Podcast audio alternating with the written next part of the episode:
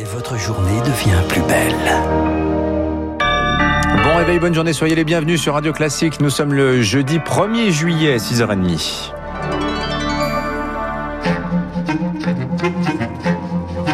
6h30, 9h, la matinale de Radio Classique avec Dimitri Pavlenko. Soyez les bienvenus à la une ce matin. C'est le Graal pour une place au soleil cet été en Europe, Marc Bourreau. Le certificat sanitaire européen entre officiellement en vigueur. Aujourd'hui, ce précieux sésame vous permettra de voyager dans 33 pays, ceux de l'UE, mais aussi en Andorre, à Monaco, en Suisse, en Norvège. Trois mentions possibles. Vacciné, guéri ou testé négatif. Et un objectif, Émilie Vallès, fluidifier autant que possible les contrôles aux frontières. Ce certificat européen sanitaire prend la forme d'un QR code que vous pourrez présenter en version papier ou numérique. Si vous vous êtes fait vacciner ou tester après le 25 juin, les certificats que l'on vous a donnés sont déjà au format européen. Pour vous, c'est bon. Pour les autres, ceux qui ont été vaccinés avant, vous pouvez télécharger votre certificat et donc votre QR code sur le site dédié de l'assurance maladie. Et pas de panique, si vous n'avez pas Internet, votre médecin peut l'imprimer en version papier. Mais attention, il faudra quand même être vigilant car il n'y a pas d'harmonisation des règles. Certains pays demandent par exemple que les tests soient réalisés dans les 48 heures avant le départ, d'autres dans les 72 heures. Et puis ce passe n'est pas un sésame, il ne garantit pas la libre circulation, d'autant plus avec la progression du variant Delta.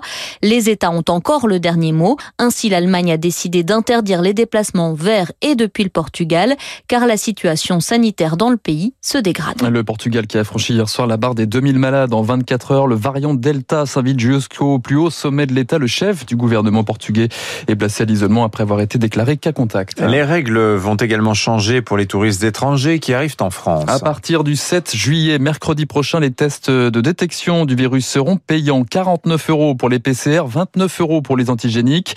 Question de réciprocité, dit le porte-parole du gouvernement dans les échos ce matin. Ces tests sont payants dans la plupart des pays pour les Français qui voyagent, fait valoir Gabriel Attal. Enfin, sur le front de l'épidémie, l'exécutif appelle à une vigilance absolue face à la progression du mutant indien. Le taux d'incidence ne baisse plus. Dans ces conditions, faut-il élargir le pass sanitaire ou rendre encore obligatoire la vaccination pour les soignants? Jean Castex, le Premier ministre, lance une concertation avec des élus locaux et des présidents de groupes parlementaires. À la une également ce matin, de nouvelles caméras piétons pour les gendarmes et les policiers. 2000 caméras aujourd'hui, 30 000 d'ici la fin de l'année. Chaque patrouille bénéficiera du dispositif. Il sera activé par l'agent lorsqu'il estime que la situation l'exige.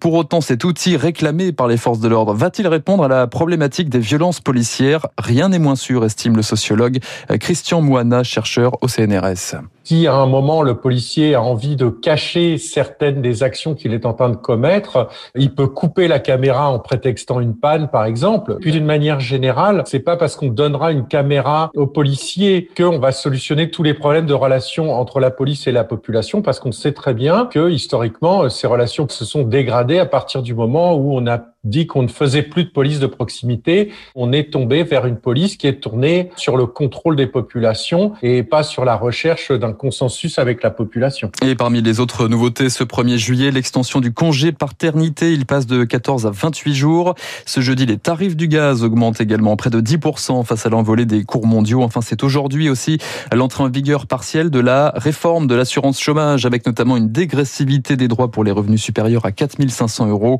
En revanche, le calcul des des aides pour les plus précaires est reporté après la suspension du Conseil d'État. Cette question également dans le champ politique. Anne Hidalgo va-t-elle sortir du bois pour 2022 C'est ce que réclament en tout cas ce matin plus de 200 élus socialistes. Patrick Caner, Johanna Roland ou encore Martine Aubry dans une tribune publiée dans la presse régionale. Ils appellent la maire de Paris à se lancer dans l'union de la gauche pour la présidentielle, sauf qu'entre les différents prétendants et une faible réserve de voix, la marge de manœuvre sera étroite pour Anne Hidalgo, selon le politologue Gérard Grimbert. C'est positif pour elle parce qu'elle montrera qu'elle est vraiment la candidate du Parti socialiste. Maintenant, elle va être une diviseuse.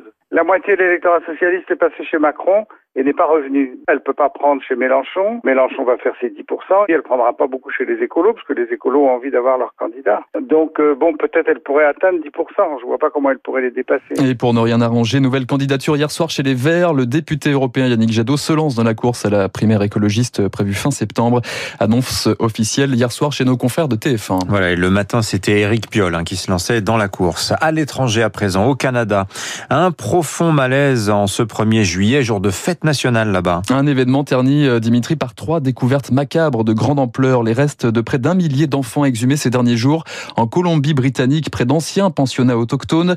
Ces établissements accueillaient jusque dans les années 90 de jeunes Amérindiens, Inuits, Métis, arrachés à leur famille et qui étaient souvent euh, soumis à des traitements, à des mauvais traitements et des abus sexuels.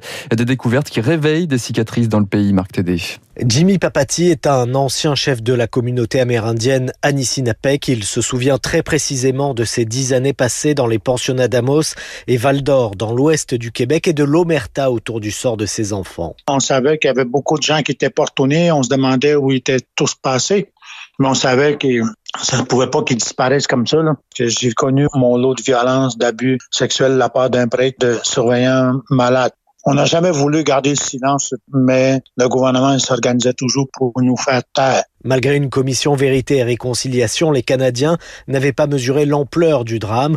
Aujourd'hui, c'est tout le pays qui fait son examen de conscience, explique l'anthropologue Marie-Pierre Bousquet, spécialiste de la question autochtone à l'Université de Montréal. On se retrouve dans des histoires euh, à la Charles Dickens, là. On sait que ça existait au 19e siècle, euh, en Grande-Bretagne ou en Irlande, par exemple. Mais là, on est au Canada et en plus, très probablement, la majorité de ces enfants sont morts au 20e siècle. Le Canada, son imaginaire, c'est pas celui d'un pays où on a euh, une telle négligence criminelle envers les enfants et où on les enterre à la sauvette. Ces pensionnats étaient tenus par des religieux à 60% catholiques. Cette semaine, le pape François s'est engagé à recevoir les chefs autochtones en décembre prochain. À l'étranger, toujours 100 coups de canon, un balai aérien et un discours symbolique. Place Tiananmen à Pékin, célébration en grande pompe cette nuit pour le centenaire du Parti communiste chinois. À la tribune, le président Xi Jinping a estimé que la grande renaissance de la nation chinoise est entrée dans un processus historique irréversible.